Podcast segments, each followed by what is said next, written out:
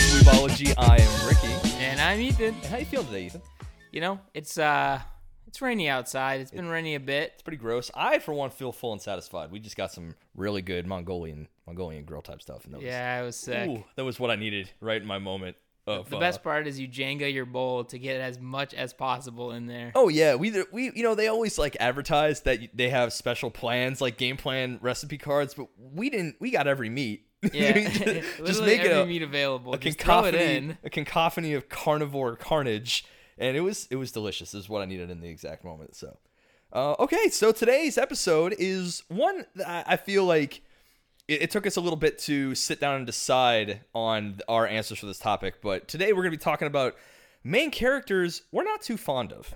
Main characters. There's a lot of cool main characters in anime, but there are some that we are not exactly fans of, and we're gonna talk about what main characters we hate, why we hate them, and what makes them a main character if that debate is required for certain characters.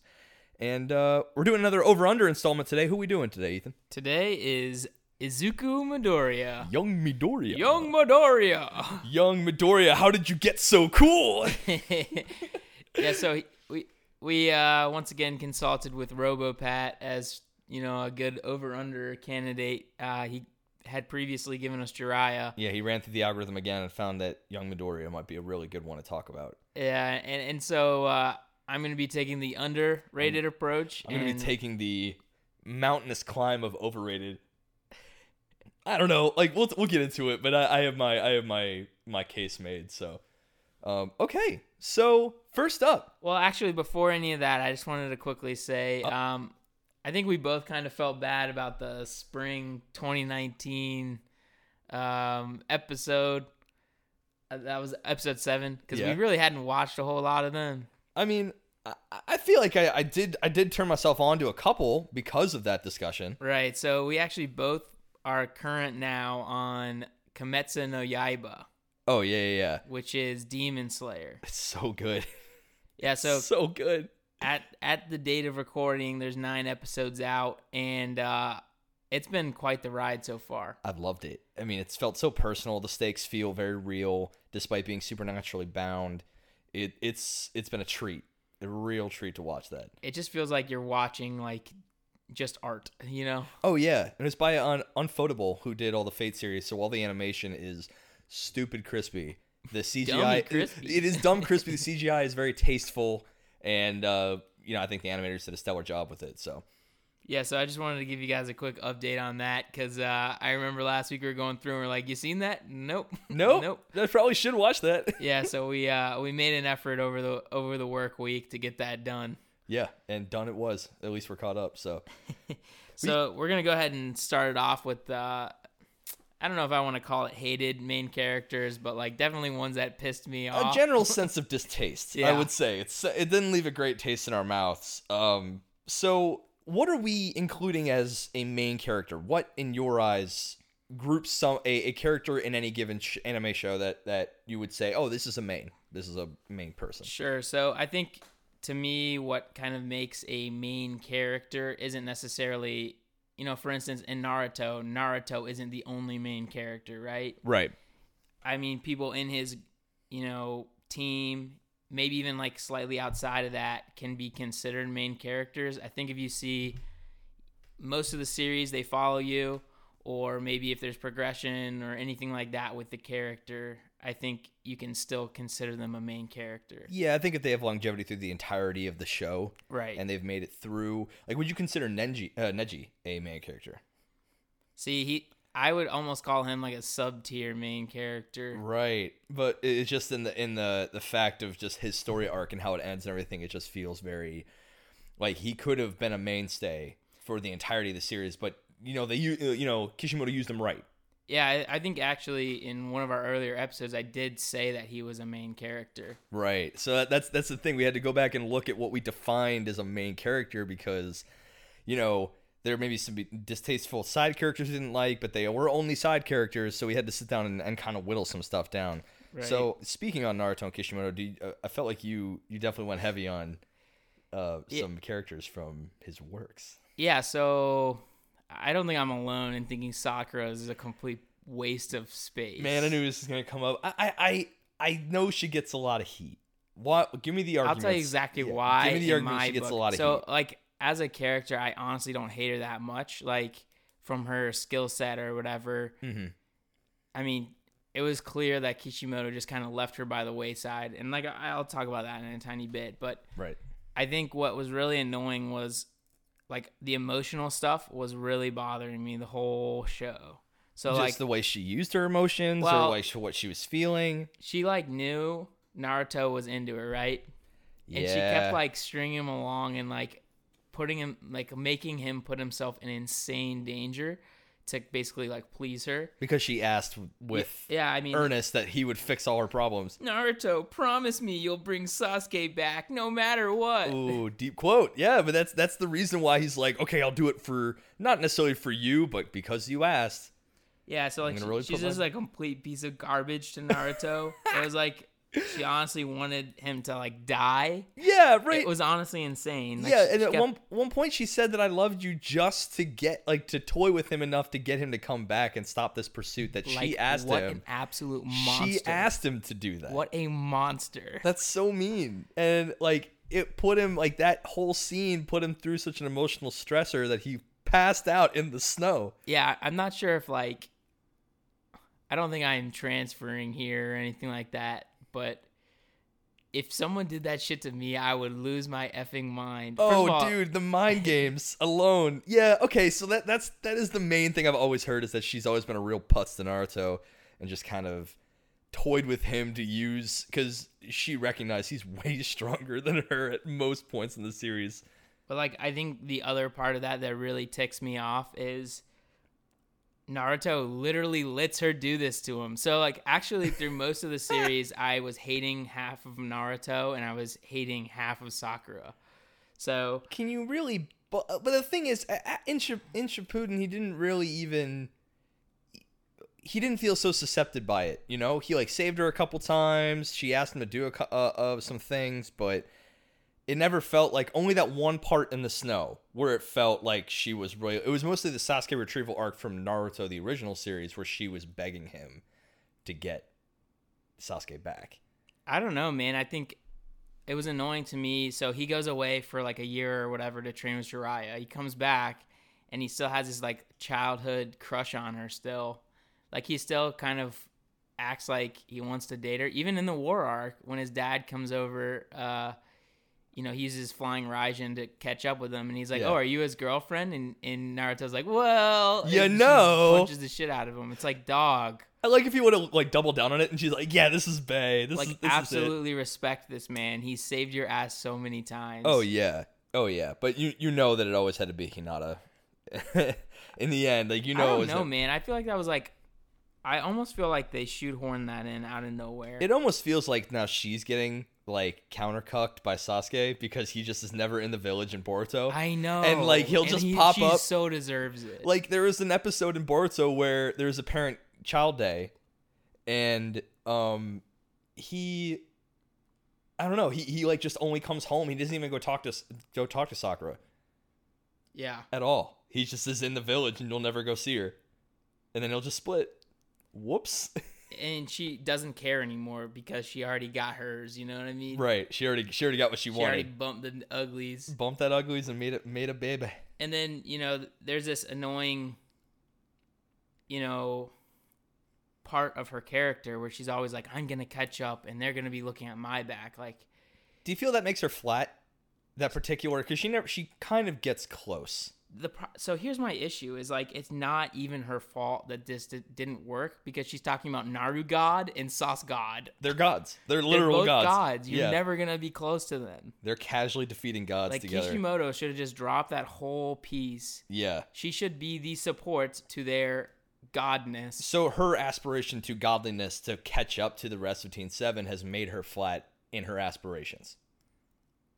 I think it kind of did because she could never really catch up. I mean, I like I don't know, man. It's just it's such a mess because they shouldn't be as strong as they are. Like if you take e- like, Right. like we've talked about this in the previous episodes, like regular Jonin are like little kids to these guys now, Oh yeah, but they're, even little kids to Sakura. Like she could she's honestly disgusting. She's she's Like doing, she's way stronger than you think. Busting so. mountains with fists. Like, Like, that's casual. That's casual and work she's got her. the thousand healings or whatever. Like she is, she is Tsunade. Right, she's untouchable, and she then she, the, even the uh, some people have said, oh, it might even be stronger than Tsunade. Naturally, she has to be the successor to, to what she can be. You know, And so now it's like, I guess Tsunade is not even like, you know, doesn't even hold a candle to Naruto and Sasuke, right? right? I don't know. I think they just it got way out of control, and I think if they had done a better job of keeping the power from just like skyrocketing, She wouldn't have could've- had to keep up. She would have actually played it like I think she would have kept up fairly well. right, right. If if it didn't escalate to a wild degree. Like let's think like I don't know early early in Naruto and Shippuden and take her from the war arc. I think they're very okay, comparable. yeah, no, I I agree, and I think I, I guess that's it. It's what you said is that she only seemed a little flat because of the surrounding strengths that she had to keep up with, and she did her best up until the very end. However, when it comes to flat characters, Here we go. I and I, and okay, so the, I'm going to preface this by saying I have said that I love this series in the past on past episodes, and I stick by it. I really do like this series, but the main character, Kirito from mm-hmm. Sword Art Online, is just so bland. He's so bland. I guess okay, so like I said, I like the series a lot, but if you look at Kirito in isolation, he's not great at all. He has no development. He has no personality, hardly any, and I know he may have been built that way for the use of an isekai power fantasy, and it really set up the character archetype for the isekai genre going forward. But watching new shows like Slime and Rise of the Hero, you don't have to have your character be this vessel that you can just sh- put yourself into. He could be a little more, you know, like depth of emotion and decision making and stuff like that. Not with Kirito. He was just he was bomb as fuck from the beginning, and Right. no one was no one could touch him. Literally, no one could touch him. Yeah. And- until you in literally like hacks mode, the owner of the game was the only one that could really do anything to him, and then he hacks them back. Yeah, it's, it's like the the Shin Wolf Ford guy from Kinjo Mago. Mm-hmm. I really like that you brought him up because he's on my list. Is he? Yeah. Unbelievable. I knew that was gonna make you like, what? Come on now. But yeah, so Kirito, he he's the archetype. I get it. But those archetypes, they rely on the setting and surrounding situations to shine. They as characters don't. You can't drop like if you drop Kirito in a Hunter x Hunter, he'd get his ass wiped. But if you drop Gon into Sword Art Online, I bet he could figure it out and like use use his head, use his character and the kind of person he is to prevail and succeed. but how? He's a level 99 Black Knight. Exactly. That's uh, that's what I'm saying. I think Gon can be level one hundo. He can Oh get that. He can take that extra step because Gon's that good of a main character. You can't drop Kirito into anything else. It just wouldn't work. It only works because he's in that setting, that particular thing. Because what's Hmm. his real gift? Oh, his reflexes are really good. It's godly. He was a beta tester. He knew about the game before anybody else. Screw that. That's circumstantial. That doesn't make for a good main character. It just means for your basic ass Otaku dropped into a situation where he is going to shine. Yeah. So he's just flat to me, man. Like everything else is great about that whole first season, but, um, but yeah, I almost wanted to say Asuna, but I almost don't even consider her a main character. It just didn't feel. It didn't. I didn't feel it from her. Even if everyone calls her best girl, but whatever. So my next one is God Usopp from One Piece. Okay. So hit, I, hit me I with know. I know you haven't watched it, so I'll give a little bit of an explanation. Yeah, no. So I'm also learning with y'all. Let's follow So- along. Usopp is like one of the original uh, members of the uh, Straw Hat crew. So Okay. I think he's like number four, three or four to join. Uh, so he's early on on the crew, right? And he is the most whiny character, the absolute most annoying character, the most like piece Wait, of crap character. What's his aesthetic? Is he the skeleton fellow or No, the he's little... a long ass nose with the like fro. Oh yeah, I kind of like him. He reminds me of uh, Dan Avidan from Game Grumps a little bit. Oh my! he, He, does. I guess, but He does. So anytime they have anything they have to do, like as a crew, he'll whine and moan about it, and he'll be like, Oh my god, so scared, So uh." scared. He's really, it's he, like he can't be that whiny, right? I mean, seriously, watch a arc and you'll hate him. I guarantee. is it. he just there to be the like the Chuckie from Rugrats? Like, I don't think this is a good idea. He's like the always the dissenting voice, or is he just? He's always a dissenting voice, but I don't even know if it's like to add to the story. I, I honestly don't know what he's there for. Does he get anything? Any cool? Does he keep up? Is he a good combatant? Like, it is a shonen. No, one he's of the big ass. Three. He's ass. He like he'll luck into things and it's like unreal.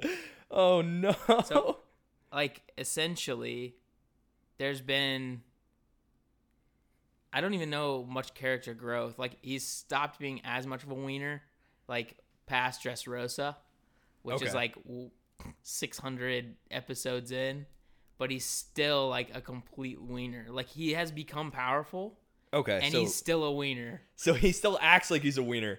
but No, no, he, no, he still is a wiener. Oh no! so that goes real deep, right to his Yes. bones. so like, he has like a few, you know, skirmishes with his own. What's his best feat that you you know of? Like the, the his best combat feat that he helped his friends and saved the day. Did he ever make? Did he ever work? Uh, make himself work that way, like to be the the hero of the day. like as an accident? As an so he's like the one One Piece's Jar Jar Binks. Jar Jar Binks will literally fall ass backwards into success. Yeah, but Jar Jar Binks was actually a Dark Lord of the Sith. So, We're gonna get into conspiracies now. We're gonna do this. anywho, uh, I love that one. it is really good. Um, Check us out on our non-existent X podcast. It's about Star Wars. It's it's uh, Star Schmucks, and we talk about we talk about Jar Jar Binks synth connection conspiracy. Um, no, but Usopp will literally whine about anything, like anything they have to go do, he'll whine about, and then he'll protect. So he his whole like character is he talks a big game, okay, but then he'll like run away or hide or something like that. He has done helpful things throughout, but it's like sprinkled in between him just bitching and moaning all day. oh no, I don't know. Just to me, I can't. I couldn't get behind it. okay, Uh, Pat Yeah. Bot got like more more into his character later on, and Okay. like he becomes a strong member of the crew. The issue Right. is he's still a whiny bitch, and I cannot stand still it. Still a whiny bitch.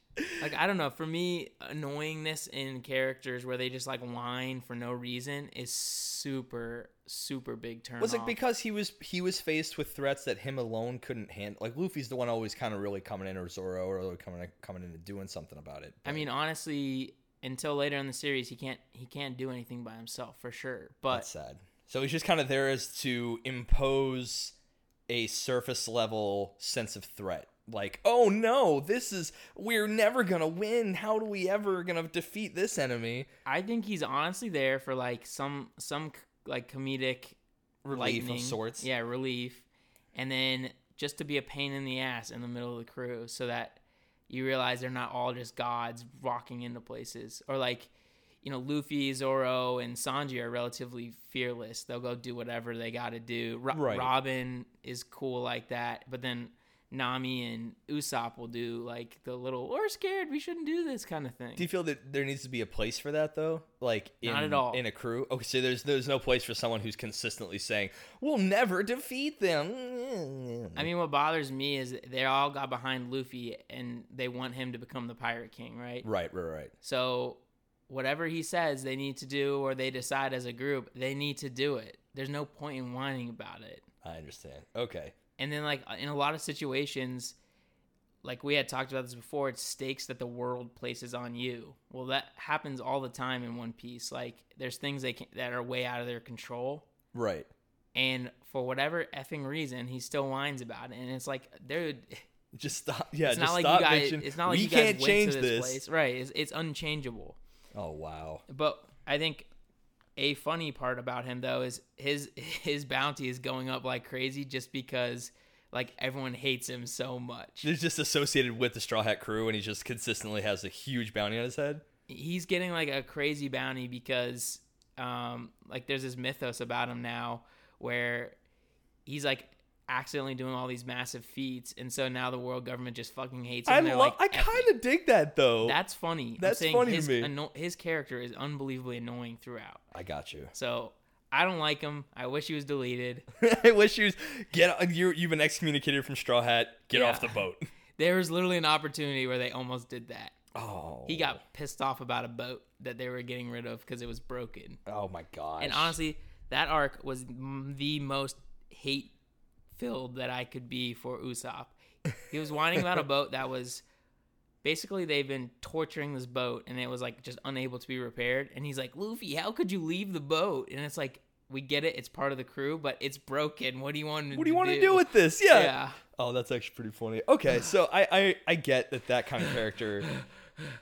I don't know, uh, and you're gonna start to notice a trend with my picks, um, because as much as I love kind of isekai type, while Kirito was more of a flat character, like Shin Wolford, mm-hmm. Wolford from Wiseman's Grandchild, is probably one of the most annoying takes on the isekai power like main character just because he's the kind of character that like his he's like daft as fuck. Like he he he knows the rules of the system of the world he's in he knows how to do magic to a, degree that no one else understands but he's written in a way that there's no mental payoff for following this character like I've said it before in the show and I'll say it again. That whole example of him knowing the the components of something burning is to to us watching it is a high school level concept. But in the world that he's in, even the smartest of elders. I cannot understand why you get hung up like the smartest don't it's, get it's just all. other stuff, man. Like his high school level knowledge is is better than a medieval level knowledge, of course. I wouldn't say it's beneath. They just have chosen magic over science, so maybe they never asked the question. But I I cannot buy the fact that no one would be smart enough to wrap their mind around the ability to burn something at a scientific level if they were told it. Because the the thing for me that I, I had to sit down and uh, give a real case. I know you like this character. I know you like this show, but I think the problem here is that he is the main character in a power fantasy, so everyone around him has to be worse than him at the thing that he is built around, and in this case, it's his knowledge. So everyone has to be dumber than a middle school to make him seem like a proper power fantasy character. And like when told, "Hey, this is how fire works," and they just they're it's like they had they had heard the the truth of the universe. Their minds melt. They don't know what they're like. How the what fire burns because it like needs oxygen. It just burns. It's fire. No, think it through. I get it. He if people see him as a prodigy, then they listen to him and they can't even wrap their mind around it. It just makes every other character look dumber by Yeah, but extent of the writing. Here's a problem: if you have no foundation of chemistry or science, you're not going to understand the concept. It's like, well, you are basically adding oxygen to fuel Right. and using friction and heat to heat up the atoms and Right. cause fire. So uh, okay, so piggybacking off of that, I get that if they have no foundation in chemistry or science, I understand why that'd be a wild concept. But what that makes me as the viewer feel like is that someone from our world, if were we were put into that world of magic, magic would be baby shit easy. Yes. So basically, it's it's not. It doesn't feel like there's any struggle for the main character to overcome anything because the system of overcoming is so easy comparatively that it's there's there's no struggle, there's no conflict. There's conflict in the society around him, and he is there to combat it. But he is a main character. There's no struggle for him. He's already grown to the max. He's he's there. Like he literally casually on their uniforms, like did something that the nation would consider pretty much Area 51 level shit. Right. And to me, that took him no time to think about and do. He was just like, I'm just going to rewrite these words. And everyone around him was just like, oh my God, you created an international treasure. Uh, come on, man. That, that, there's no payoff in that. And it, that's all because I think of the main character. The main character just, he was written in a way that Yeah, I, I guess I think we have differing opinions on what the show is trying to do. I guess so. I don't know. I, I, I tried to buy it in, man. The most recent episodes were not great, but Yeah, they were really annoying. But I I mean, in, in the very, very most recent episode, he basically creates fl- magic flight, like oh yeah, by basically reversing gravity. right. And he he's explaining this to his group, and they don't. He uses the word gravity. He's like, "Oh shit, they don't know about gravity." So he has to like basically come up with some other way to explain it to them. to make them visualize. And and there and I think there is. I think it- it'll take time. I'm gonna still watch the show, but I think there will be, it'll come a time when I think i'm it'll click for me. But right now, it's just not clicking, man. Like I know they have no idea what gravity is, and I understand in a society that they've never had the the advancement to the point where they understand it. But all that means is I don't know. I, I just never I never feel connected to the main character because there's no struggle for him. It's literally helping everyone around him overcome the struggle. So I guess Well, I think what's cool is that the demonoid that they're all getting stronger to fight. yeah. he seems to be on the same level or higher because he already knew flight magic and all this stuff and Mm-hmm. shin was like what the hell is he doing like he didn't get it either at, the, at at that point Right. so i think he's the goal he's trying to strengthen up to basically attack or whatever like overcome Okay. is this this demonoid and Yeah. so i think what's more interesting to me is that there's like a geopolitical backstory to this whole thing where basically merlin and uh, Melin- melida melinda yeah. they basically are the heroes of this um, earlshide kingdom hmm but they are not part of the kingdom. They're just basically honored heroes of the kingdom, but Mhm. they like refuse to be used as like war dogs. And so they're being very careful with Shin, saying like, "Look, you can he can go to your school and he can, you know, help your kids, but he cannot be used for any military gain because it would be like really unfair to it basically disbalance all of the geopolitical, you know, interactions throughout the entire world." And I think that's a good. You bring up a really good point. I think that's actually adding a little bit to now that I'm thinking about it, like why I'm not a big fan of Shin. From before, you're right. I think that there is a goal for the main character. He has time and he needs to put in some effort to overcome this demonoid because you're right. He does seem like he's got some more stuff about magic figured out than even Shin does.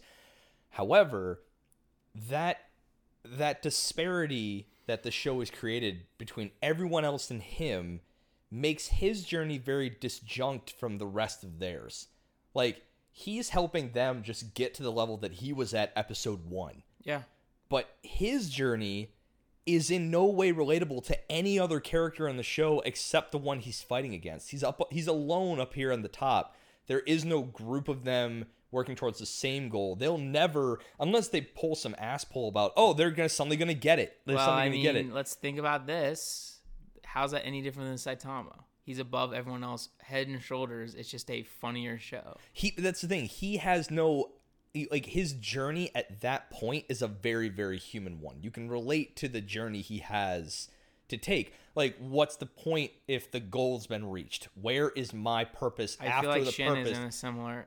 But he he has a purpose now. He's got to fight this demonoid. He's got to get a little even better, but there's no getting better for Saitama. That's why he's at the cap, but Shin's not at the cap. He's just so far away from everybody else that it makes him for me unrelatable to anyone else around him.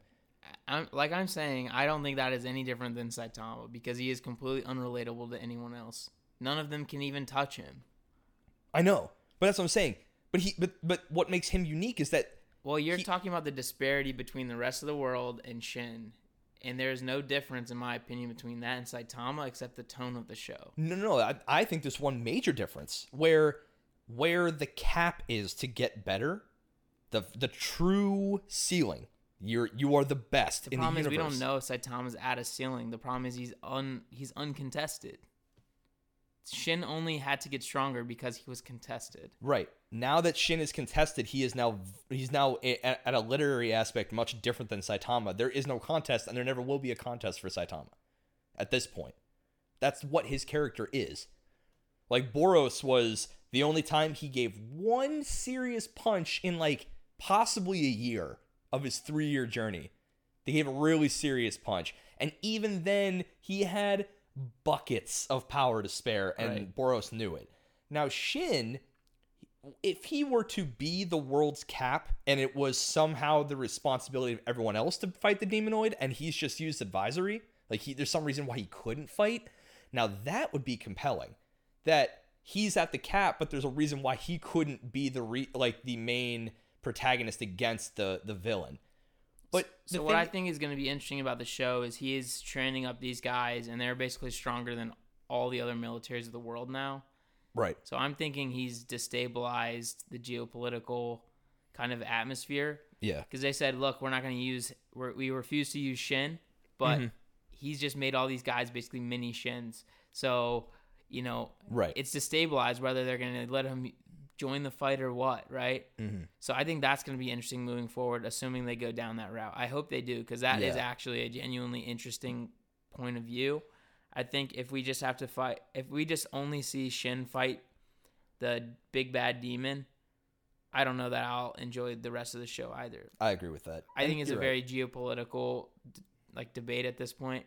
I I could not give two shits about Sicily von Claude and their little love thing. I yeah, couldn't care less. I, I just don't. Yeah, th- I'm just finding it interesting that they're they're basically making all these people promise not to use Shin as a weapon, but he's still like he's trying he's to be the weapon. little he's dropping little marbles of information that they're like, oh shit, we could totally do that. yeah, And like whether he's meaning to or not, he's giving them an unbelievable advantage over the rest of the world, yeah. and that is what I'm interested in seeing. Okay. Yeah. So, like I said, I'm going to keep watching it, but they're at a crossroads with this character, Shin. If they take it in a number of directions I already see, then it could instantly make him compelling enough to try to follow him to the end. As it is right now, he just doesn't strike me as unique in, in the slightest. He, he's not he's not gripping it for me. So, Okay. any other honorable mentions? Yeah, I actually have two little honorable mentions. If you guys like this segment, we can go in depth on the rest of our honorable mentions or other characters We we, don't like and the list, other yeah. things. We went a little heavy on Shin, but I That's thought fine. it needed to be said. I get it. I know, I know. a lot. Oh yeah, So he's a Shin daddy. I hate Orihime. Oh yeah, do you really? Bleach. Come on. She is so effing annoying. What makes her annoying? I mean, she's like Sakura 2.0, except whiny.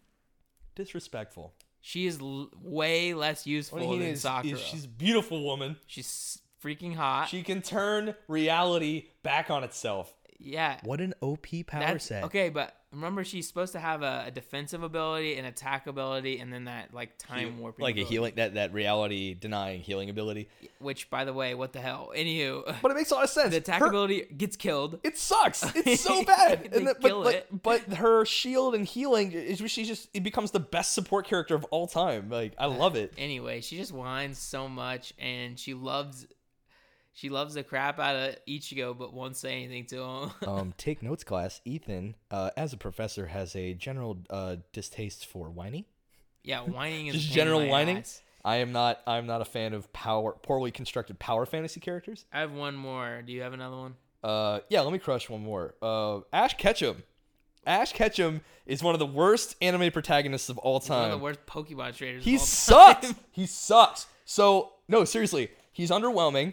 I know he's ten. Shut up. You're I know he's screaming. ten. Everyone, You're shut screaming. up. He, I know he's ten and probably eighteen plus at this point, but he's underwhelming. He makes it to several league matches and just gets busted. Completely bodied. And I wonder why. It's because he doesn't like. I know it's going into metas, but he doesn't. He seems he to does have not grasp typing. no. He doesn't know shit about typing. He doesn't know anything about breeding a Pokemon to like be a good fighter. He uh-uh. so and also he releases all of his strongest Pokemon. It's here's unbelievable. here's a list of the of the people he's. I know. So yeah, Charizard, Butterfree, Butterfree. Pidgeot, Lapras, Greninja.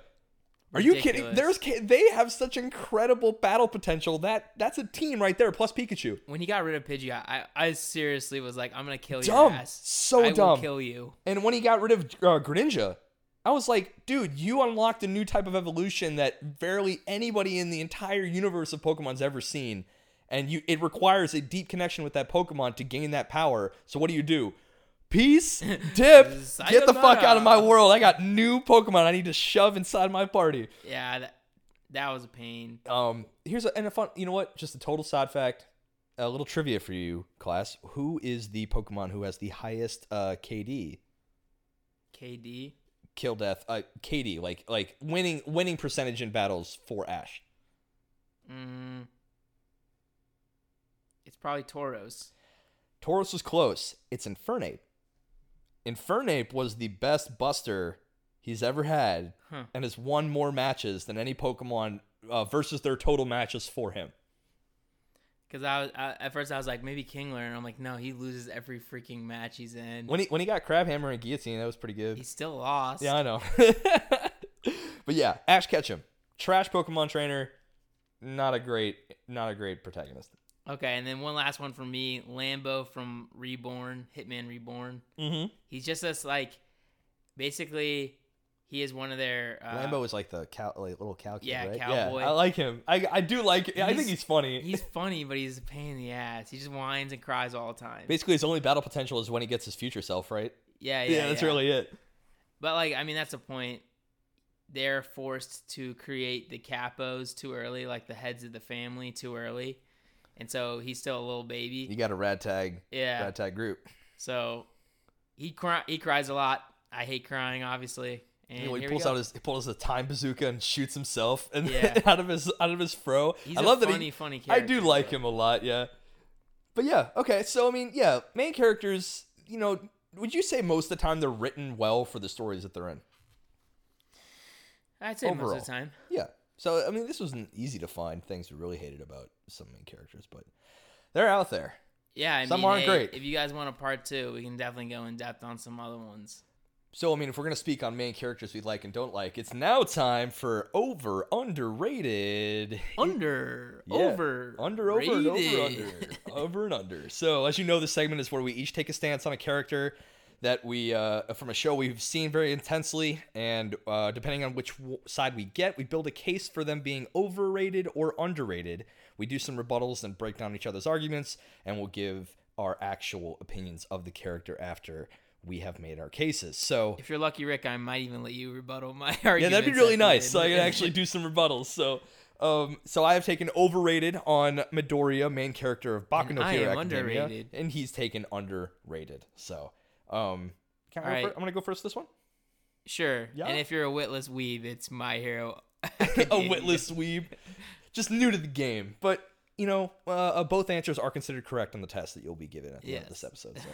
So, um, so yeah, so when I was doing my my case for overrated Midoriya, I have to uh, you know, preface all of this by saying that I don't think he was overrated initially, but as he stands right now in the animated series and even into the uh, manga arcs that have yet to be adapted, he has become overrated. He he was written to be uh, kind of cornered as a character, and I'm gonna I'm gonna tell you why. So there are two aspects to Midoriya when he first started out as trying to become the best hero that I think gave him the edge as a really great main character. One of those things is his fanboy wisdom. You know, he kept 13, 13 composition notebooks worth of notes of just all the heroes he's seen, all their strategies, their weaknesses, their their fight styles, their powers and their quirks. And I think from the start of the show, he leveraged that encyclopedic knowledge of hero work to get the edge because his power set was yet to be controlled even at all. So that was his thing. His thing was being more nerdy about heroes and therefore more experienced and more learned about heroes. So when he was fighting Bakugo in the early days, he would just leverage his his perception, the way he watched his fighting, and he took him down a couple times without even using a quirk, which is incredible to me. He overcame that just by being him, regardless of his quirk. He knew more experience than anyone in his class and he I felt like that that was married very well to the second point of his character, which is risk. His power set and growth as his quirk came initially from the risk reward dynamic that the power gave. It was brilliant. I, I loved it. Finding ways to minimize damage and then maximize results in a fight is an amazing dynamic for someone who had a fanboy brain to use over his godly brawn. And if he were to not minimize well or make a miscalculation in planning in battle, he would be literally taken out of the fight. Limbs broken, just a totally broken body if he were to go overboard. So, This is how he starts out. Why he's overrated is because later, now, those two things have been removed entirely via pro- like plot progression. His risk was completely nullified when he got full cowling. He can now fight competently without ever needing to to worry about bodily risk. So he lost that one cool thing about him. And now he's still celebrated like, oh, he's still striving to overcome his odds. No, he's not. He's got control a bit, just a 20th of his power, but he no longer has that risk factor. And it's just, it, he's just a strong dude now. There's nothing more that that brain work can give that I loved Midori initially for. And as for that fanboy wisdom, that's gone. He's never needed to use it in a fight anymore. He just gets the power he needs, which is the most shoehorned bullshit ever. The like the muscular fight. He basically 1 million percent. And he just basically he didn't use any wit. He didn't use any like, oh, this kind of villain is like an enhancement type quirk. I can know I can do this or that. Muscular fight just felt shoehorned in just to, oh, give him another power up. We know he can do this now if he really needs to. That's not uh, that didn't feel like a good use of Midoriya's initial skill set, you know. And I think the only time he ever used his brain in the sef- second half of the show is the rescue Bakugo plan, which I felt like anyone could have thought up in his class at that point, given who was there at the site. So that didn't exemplify like Midoriya's knowledge of heroism, just a plan because he's the guy who comes up with plans. So to me, in the end, his overrated aspect came in the form of his rushed main shonen protagonist growth style. He kind of fell into the trope a little too hard. And now everyone celebrates him as like, oh, he's so endearing, he's so this. Yeah, but his endearing aspect came before from the fact that he was every single battle was a a battle of planning and perception and stuff like that for him so he didn't break his body. Now he just fights. Now he's just a strong dude. So he just doesn't have the same kick he did in the first half of the series. And I feel it, it sucks that he didn't have that. I know there are uh, arcs in the manga later that might explore this more, but at this point, in these arcs that we know about in the anime itself, he's way overrated. He doesn't necessarily have the same spark he did in the beginning, and people still celebrate it, uh, celebrate his character anyway for the same reasons, even though they're gone. Deuces. okay, interesting. That's my that's my take on him. I'll be real. When you started off by calling him underrated, I was like, where the fudge No, is no, this going? It's because he's underrated initially, or or he's he's just a great character initially. Has made him overrated because people celebrate him for Yeah. stuff that doesn't doesn't apply anymore. I know. I was just opinion. like, so are you just making my point for me? Yeah, Like, no. What's happening right now?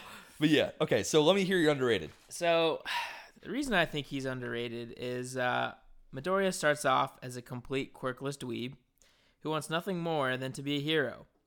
He characteristically will run towards danger rather than away from it. When the slime monster captures Bakugo, he runs straight to him without thinking of his own safety. This leads All Might to bestow his powers upon him. So essentially, like you've mentioned, his character early is basically like pure hero. Except he has nothing to like he nothing no uh special powers essentially to use. So he was born in the like basically worst case scenario for him as a like massive fan of heroes, a massive you know lover of of the hero genre within this world, right? Um his willingness to help regardless of the repercussions is where Bakugo starts to resent him. He seems to have no regard for his well-being and is weak but rushes to help unlike Bakugo who has all these, you know, special abilities, you know, necessary to dominate but is kind of an edgelord about it. He's he's pretty edgelord. I'll give you that one. Yeah. And so I think um, since his body is like completely, I guess, human in this weird weird world where everyone else isn't human, basically, he he has to train super hard even to be able to use five percent of all, all for one. So he spent that entire like summer before uh, the entry exams working his ass off I mean, think about going out to a beach and just cleaning up all this disgusting shit every single day. For like what, ten months? It was like a long ass time. Yeah. And so, you know, from a character that has no natural talent to just basically uh, try harder than everyone else, I mean, that's like a very heavy anime trope. But for his character, it actually makes a lot of sense because there's nothing more that he wants in this world than to become a hero. He's been promised that, hey, if you do this, you can become a hero. And he works his absolute ass off. But even still, he's like, uh, All Might goes, like, hey, man, your body's still kind of like not even capable of handling this. So, you know, when I give this to you, you know, you're going to have to really chill out. Yeah, don't uh, don't blow your load too quick. so I, I thought what was really cool, you know, like you had mentioned, he used um, his like superior. I don't want to say intellect, his like superior fanboyness, That's what. That's the only way I could describe was fanboy wisdom. Like, right? So really like he was like really into kind of figuring out how to be the best hero with what he has at his at you know at his disposal. For instance, in in the test to get into um, the academy, he uh, there's this ball toss they have to do. So he's getting his shit rocked on every single um, one of these tests so far because Aizawa basically tells him, "Hey, if you break your arm, I'm gonna fail you, and you're never coming in." So, because basically Aizawa is able to notice that he has a completely uncontrollable wild power that will end up doing himself more harm than like you know good he can do with it. So what he does is he decides, okay, he says I ha- I can't break my whole arm. I'm just gonna break a finger and channel all of my power into the one finger as I throw the ball. So he's able to still, you know, still exceed expectations within the kind of test that they were doing, but you know, he still takes the battle damage and he's like trying to kind of do his best to get around some of those issues that he has with his own power and his body's kind of weakness to it. Yeah, I got what you're saying. So um, I- I think that's really cool. I think he kind of embodies what a hero should be, not what the rest of the heroes in the world are. I think out of all the students, he's basically done, and this this may be like young-ish students. I don't know. Um, you know, some of the older guys that come in and talk to them, like the basically students that are closest to becoming real heroes they may have been doing more and they just didn't really explain it to us as like an audience yet but in my opinion from all that we've seen in the show he's done more to like genuinely save people than anyone else in the class.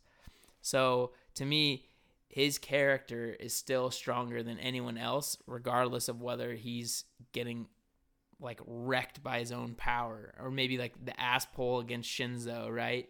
There's a bunch of ass pulls going on but i still think the strength of his character is you know related to his opinions about the world and like how a hero should be. I think it's really powerful how he talks about um all might always you know smiling so that all the people in trouble will just feel like there's somebody there like there's hope. And i think it's really cool to contrast that with people like um, bakugo or endeavor right? Who you know they want to be heroes, but they're kind of edge lords about it. I honestly still don't get what Bakugo's plan is here. It doesn't seem to make a whole what- lot of sense. What's his angle? But I mean, and then there's those other heroes that are just doing it as models, or like the uh I forget the dang girl's name, the like gigantic lady, Oh, um, Giganta, something like that. it's she. It's uh, um, it's like Mount Lady or something oh, like it's that. it's uh yeah yeah think Lady Mount or Lady something or like something that. like that. Yeah. like just becoming a hero to be famous like and making a lot of money is not obviously the way this is supposed to go Yeah. so i think i think his his character of saying look i want to do this to help people i think is a really powerful part of his character and can make up for some of the um i don't know ass pulls and like body issues that he has Mhm. I think to me, you know, he he puts himself in way too much danger a lot of the time for no reason. Like if he breaks off his arms and can never use them again, then helping that one person didn't help the thousands of others that he could have helped.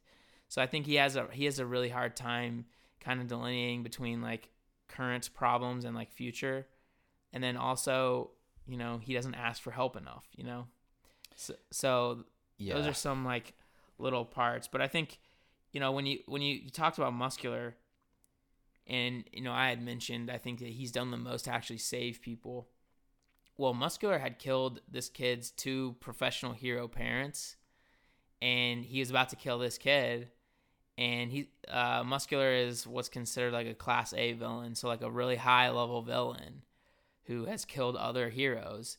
And Midoriya, uh, against all odds, and like throwing his his safety out of the equation, is able to like whip this guy's ass, and you know overcome some of the you know issues with, you know, like I had said, I don't think it is necessarily the smart move in the time to basically cripple yourself just to save the one kid. But I think that's what makes him a hero is like he's after every single person he can save. And uh, so I think that's what makes him underrated is, uh, you know, you would, I think humans in our world would probably be like, yeah, let's, let's kind of look towards the greater good rather than just saving every single one person. But I think individually he is interested in every one person to save. So, Interesting. yeah. Yeah. Um, I guess if I, if I had a couple rebuttals, um, you know, the way I see Midoriya and, ter- and from an overrated perspective is that people celebrate him for that, you know, uh, that concept of self-sacrifice where he's willing to jump into the fray no matter what he can do he's going to do everything he can do but from what we've learned from some of the top heroes is that it requires a certain situational awareness. Like the like the most recent like the end of season 3 where it was a pretty lackluster second half of a season for my hero. But one thing i noticed is that that kind of provisional license exam required thinking like situational awareness and thinking that someone who's just going to jump in like imagine if he were to do the same thing he did when Bakugo was getting attacked by that slime villain at the very beginning of the series do something like that in the provisional license exam and he just like ran in without thinking of other people and the saving people and stuff like that he just he just went so the way I see him well, he well for one thing, I think he would have failed. I think he would have been in the same group of the people who didn't get their licenses.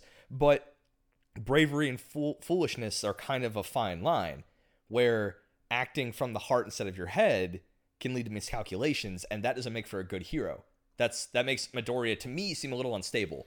Right. I'd want someone to go into the situation and use their head a little bit, um, and be like, okay, maybe maybe this person's in an immediate danger, but this person is. But if you were to eyeball that one person under some rubble and someone else getting attacked, and he sees the first that person first, and he's closer, like, all right, I'm gonna go help him, while the other one gets munched. Yeah, I mean, like I. I was pretty actually pissed about the way that whole license exam went from Midoriya's standpoint. a lot of people didn't like that. he yeah. didn't really do anything. He kind of surprised Killer Whale there for a second. Yeah, but it was like kind Or- of like a or- Orca, Killer. Orca? Kill- Killer Or- Orca? Yeah. No, Gang Orca. Gang Orca, that's it. The dopest name. Of He is one of the most like, like, so people. cool. Dude, Twitter lit up about him. Like a bunch of girls were thirsty for Gang Orca. What the? I'm not kidding. You can go to Twitter right now and look up Gang Orca. Absolutely will not do that. I'm not talking to you, Ethan. I'm talking to the fans. oh, sorry. Homework.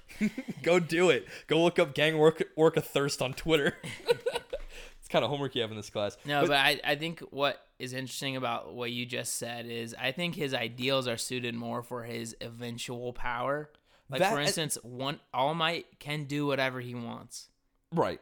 You know what I mean? He has Like, the power to do whatever he has the power, wants. speed, Yeah. whatever, to Yeah. like not really be concerned with not saving just one person. Do you know what I mean? Right. And I think it, it adds to the overratedness. Like people like celebrate him for that particular run into the fray aspect. When you kind of sit down and think what makes for a good hero, it, it needs a little more foresight and tact, and that's a little foreshadowing to the most the season four that's coming up with the overhaul and that whole arc. Yeah. Um, that's going to be the most one of the most amazing arcs of the show, if not the best. I, I am excited for it because I think it does fix a lot of the problems that I saw with Midoriya's character. But as it stands right now, he's in a weird situation where he throws himself into the fray, but he's in situations so complicated that you just can't do that. You need to take a step back and reconsider things. Um, Yeah, I mean, so far it's been working for him, but uh, obviously once he starts dealing with like real issues, Yeah, he like it's to gonna be an issue. He needs to change. or real uh like not heroes villains like villain situations i think it's a little kind of whack that you know his class has dealt with more like real hero or villain issues than most other classes at their oh, point. Oh yeah, this So, like, they're like, like the the- one that they get special treatment from the principal because they're like, okay, you guys have actually kind of dealt with Stain and you did some stuff, so just keep it on the DL and we'll be cool. Right, so they're like forced to kind of grow up too fast, and I think that's Yeah. kind of part of Midoriya's issue is if he was allowed to just study and do the regular kind of thing. I think I- that would have maybe been a little detrimental to his character What do you mean? because I think now he's a little more like I know in the overhaul arc, I'm not going to give anything away, but he definitely does take a step back. Like even even the one thing I said, the only time he actually used his brain in the second half of the show was in the Save Bakugo incident when it was one for all and all for one in the same spot with all those other villains. He actually used his head and it was a good plan. While it wasn't necessarily great like specific to his character the kind of plan he came up with, when he does use his head, it does work for him. But oftentimes he'll use his heart, and that is celebrated by people, but to me is overrated because it makes for a very unstable hero. Yeah, but I think that's what I mean. Like, I think if he was given more time in the classroom, just doing like the regular hero stuff, Right. it would have developed his his kind of like internal monologue as to like you know the check downs of what he's supposed to be doing. Yeah. Like, like kind of what the way I feel, anyways. As a character, he has no, um, I guess structure from a structured hero perspective Mm-hmm. like which is which is what the school is supposed to give him what the uh, the provisional license exam was supposed to point out Was supposed to. right is that like look you're obviously you're you can be as strong as you want but you have to do things in a specific stamp like uh kind of a procedure Right. right, like Yeah. he has no procedure beforehand Right. but I don't know that that's necessarily his fault. It's just that at this point he's had so much shit go like batshit crazy wrong with him. Like these random ass villains are constantly after the dude. Like of course he's gonna have to just come up with something on the fly, and and I think that's where his you know composition books of all the heroes crap really helped him. Right. Was he hadn't been in school long enough yet to really learn anything, so having been like a lifelong learner had really helped him out then but I think it was de- detrimental to him overall because now his arms are basically useless. Like he's hurt himself so much because of all these people attacking. Right, and that's the thing. It doesn't seem like he's his his willing his willingness to save others at any cost has been obviously detrimental to both him physically and his performance. Because I, I think he could have done better, and he knew he could have done better during the provisional license exams. Because if you were to ask him at any point in the early early bit of the show, he's like, "Hey, Midoriya, how the people are trapped underneath the the rubble? How are you gonna save them?" Oh, I'm gonna squeeze my butt cheeks and then say smash at the bottom of my heart, and everything will be okay. That's not gonna fly when you're a full fledged hero with some real villainy. That's not gonna. That's just doing that's not gonna save everybody. So he, uh, so I think if we're gonna like kind of break out of the argument and talk about what we're really thinking about this character, there is so much room for Midoriya to grow. I think he's I think he's even underrated. Like this that's why this argument was very hard for me because I think he is underrated in a way that he it's it's kind of what you said. He has the mindset of a hero already in their peak who has the power to do everything they they set out to do with their ideals. I'm annoyed with the character in some ways because Yeah. I think what I'm really, really like not sad about, but concerned about is that they're gonna ass pull him, in my opinion. They and, have to. and his arm problem isn't gonna be a problem anymore. Uh, you haven't read the manga, have you? No, They do. I'm not gonna say anything more. I mean, so- you, well, you knew you, like that's how it's got to be, right? Because his like, arms they- are fucked. they should super give him an issue. Like this should be hard for him. But so you said that's why my argument I centered it around that risk reward aspect that made him early in the show was so good because every move he made was on par or could have been on par with the strongest hero there is right now like All Might. He could punch, he could put out force like All Might, but there is a huge risk for him doing that. So his constant struggle of how do I unleash godly strength but not like crush myself in the process. That was compelling. That was super compelling. And it only took someone with a brain like Midori to actually, you know, pull that off. Right. You know, uh, but I, or like at least attempt to because i mean it's, he still does get hurt i think what's weird to me is like toshinori as a like regular man is really small and frail yeah, right. so was his quirk that he's unbreakable or did was he quirkless just like midoriya like they kind of said Oh, there. So there's a, there's a myth going around. I think Game Theory may have done a cool video about this, where he actually had a quirk prior. Was that muscular transformation? that's what i think too So he had he could put himself. He can only ever you only ever see him use one for all in his muscular form. So basically, that would be smart for the previous one for all user, or to look at someone like, oh, your quirk specifically can overcome that limitation of Yeah. being a bad vessel. If you can gain perfect musculature and like a perfect body physically, he basically reminded me of like a Batman, like a comic book Batman. If he didn't have one for all, he would be at like peak human speed and strength and durability. or like bane you mean Yeah, like but that's what I'm saying. Like without without augmentation, like you'd be basically beefing, beefing yourself up to like the biggest and best Or your body Bisky. can be.